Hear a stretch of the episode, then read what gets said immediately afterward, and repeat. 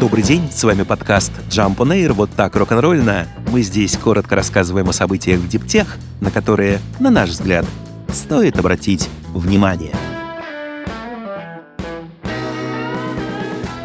Солнечные батареи от швейцарской Майебурга будут использовать магазины IKEA в Соединенных Штатах. Производитель фотоэлектрических модулей подписал четырехлетнее соглашение со структурами Inca Group, владельцем большинства объектов IKEA в мире. Документ предусматривает поставку гетеропереходных модулей в период с 25 по 29 годы. Элементы будут выпускаться на заводе Майебурга в Гудиире, штат Аризона. Для выполнения соглашения компания намерена увеличить мощность своего предприятия до примерно 2 гигаватт. Хотя финансовые детали соглашения и объем поставок не разглашаются, известно, что расширение производства и закупка материалов будут профинансированы за счет первоначального взноса от Инкка. Японский производитель микрочипов Rapidus ищет финансирование для дальнейшего роста и намерен обратиться за помощью к властям Японии, а в дальнейшем допускает выход на биржу. Об этом заявил агентству Киода председатель правления компании. По его словам, на технологическое развитие потребуется около 2 триллионов йен, это почти 15 миллиардов долларов. Эту сумму Rapidus рассчитывает получить от Кабинета министров Японии в качестве средней и долгосрочной поддержки. Однако даже после этого фирме потребуется дополнительно 3 триллиона йен для финансирования массового производства. Возможно, для привлечения этих средств придется провести публичное размещение акций. Rapidus планирует построить ультрасовременный завод по производству чипов по 2-нанометровому техпроцессу на острове Хоккайдо. Запуск намечен на конец текущего десятилетия. Американская Qualcomm объявила, что приобретает израильскую компанию Autotox, разработчика чипов, используемых в технологии предотвращения аварий на автотранспорте. Денежная сторона сделки не раскрывается. Наблюдатели называют сумму от 350 до 400 миллионов долларов. Autotox разрабатывает специализированные чипы, используемые в технологии Vehicle to Everything V2X. Она позволяет транспортным средствам в реальном времени обмениваться данными с дорожной инфраструктурой и с другими машинами. С ее помощью поступает критически важная информация об опасностях на дороге, например, о встречном транспорте в слепой зоне водителя. Теперь эта разработка будет включена в продукт Qualcomm для автономного вождения под названием Snapdragon Digital Chassis. Autotox была основана в 2009 году и с тех пор привлекла 110 миллионов долларов. Для Qualcomm покупка израильской компании выглядит логичным шагом. Американский чипмейкер в последние годы серьезно активизировал деятельность в автотранспортном направлении. Стартап Aptera Motors, занимающийся созданием электромобиля на солнечных батареях и собравший в ходе кампании краудфандинга более 14 миллионов долларов, отчитался о текущих делах. Получилось в целом позитивно, но сроки выпуска машины опять сдвигаются. Соучредители уверяют, что все идет хорошо.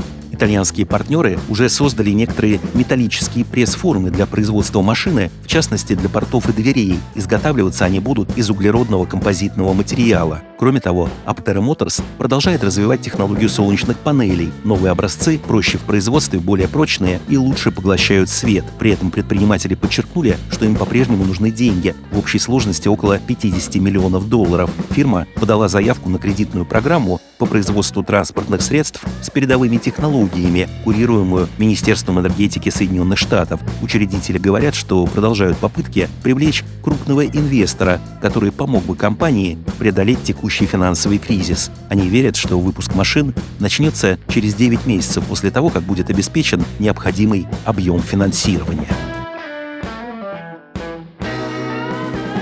Символического рубежа в 100 тысяч зарядных станций для электромобилей достигла в начале мая Франция. Произошло это со значительной задержкой. В мае 2020 года власти страны полагали, что показатель будет зафиксирован еще в 2021 году, однако процессу сильно помешала тогда пандемия. Сейчас, впрочем, темпы развития зарядной инфраструктуры во Франции действительно ускорились. Теперь Франция занимает второе место среди европейских стран по количеству общественных пунктов зарядки, немного опередив Германию и уступая только Нидерландам. Тем временем Тесла оспорила право крупного оператора АЗС в Германии Танк Ундраст на почти монопольную установку зарядок для электромобилей вдоль автобанов. Процесс начался в конце апреля в суде Дюссельдорфа. Вторым истцом стала нидерландская компания по производству зарядных станций Fastnet. Не исключено, что в итоге дело будет передано в Европейский суд.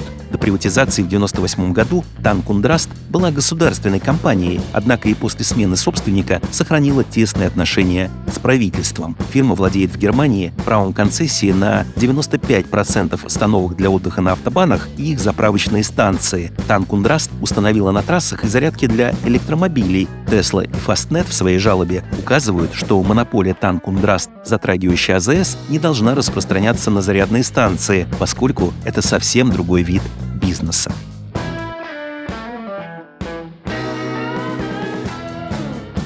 Технологию, которая позволяет определить, из какого региона мира поступил тот или иной алмаз, создала, как она утверждает, швейцарская компания Space Code. Дело в том, что камни из одних и тех же мест имеют схожие характеристики, поэтому, зная морфологию, химический состав и оптические свойства алмаза, можно вычислить его происхождение. Глава Space Code говорит, что разработанное фирмой устройство немедленно определит, откуда камень, даже если он ранее не был зарегистрирован в цепочке поставок. Как ожидается, тестер будет доступен на массовом рынке не ранее конца 2024 года. Прибором уже очень заинтересовались чиновники из Евросоюза и стран Большой Семерки. С его помощью они надеются все-таки ввести санкции против алмазов российского происхождения. Из облака в бутылку фирма Richards Rainwater продает дождевую воду в качестве питьевой. Компания из Техаса в 2002 году первой в США получила соответствующее разрешение от регулятора и в текущем году надеется на выручку более чем 10 миллионов долларов. Сейчас по всему Техасу фирмой установлено более тысячи резервуаров по сбору дождевой воды, а в январе Richards Rainwater открыла в Новом Орлеане объект, который называет крупнейшим в мире. Он будет собирать в год по 9 миллионов литров. Выбор локации был очевиден. Новый Орлеан является одним из трех самых дождливых городов Соединенных Штатов. Компания подчеркивает, что жидкость не вступает в контакт с землей, не успевает загрязниться. Тем не менее, воду пропускают через тройную фильтрацию с помощью запатентованного полностью естественного процесса очистки, включающего ультрафиолетовое излучение, обратный осмос и озон вместо хлора. Сейчас продукция Richards Rainwater продается в тысячах торговых точек, включая сети супермаркетов. Воду можно приобрести и на сайте компании. Упаковка из 24 банок емкостью пол-литра стоит 35 долларов. С вами был подкаст Jump on Air. Коротко и рок-н-ролльно о событиях в Диптех, на которые, на наш взгляд, стоит обратить внимание. Подробнее эти и другие новости Диптех читайте ежедневно в нашем телеграм-канале Jump Daily. До встречи!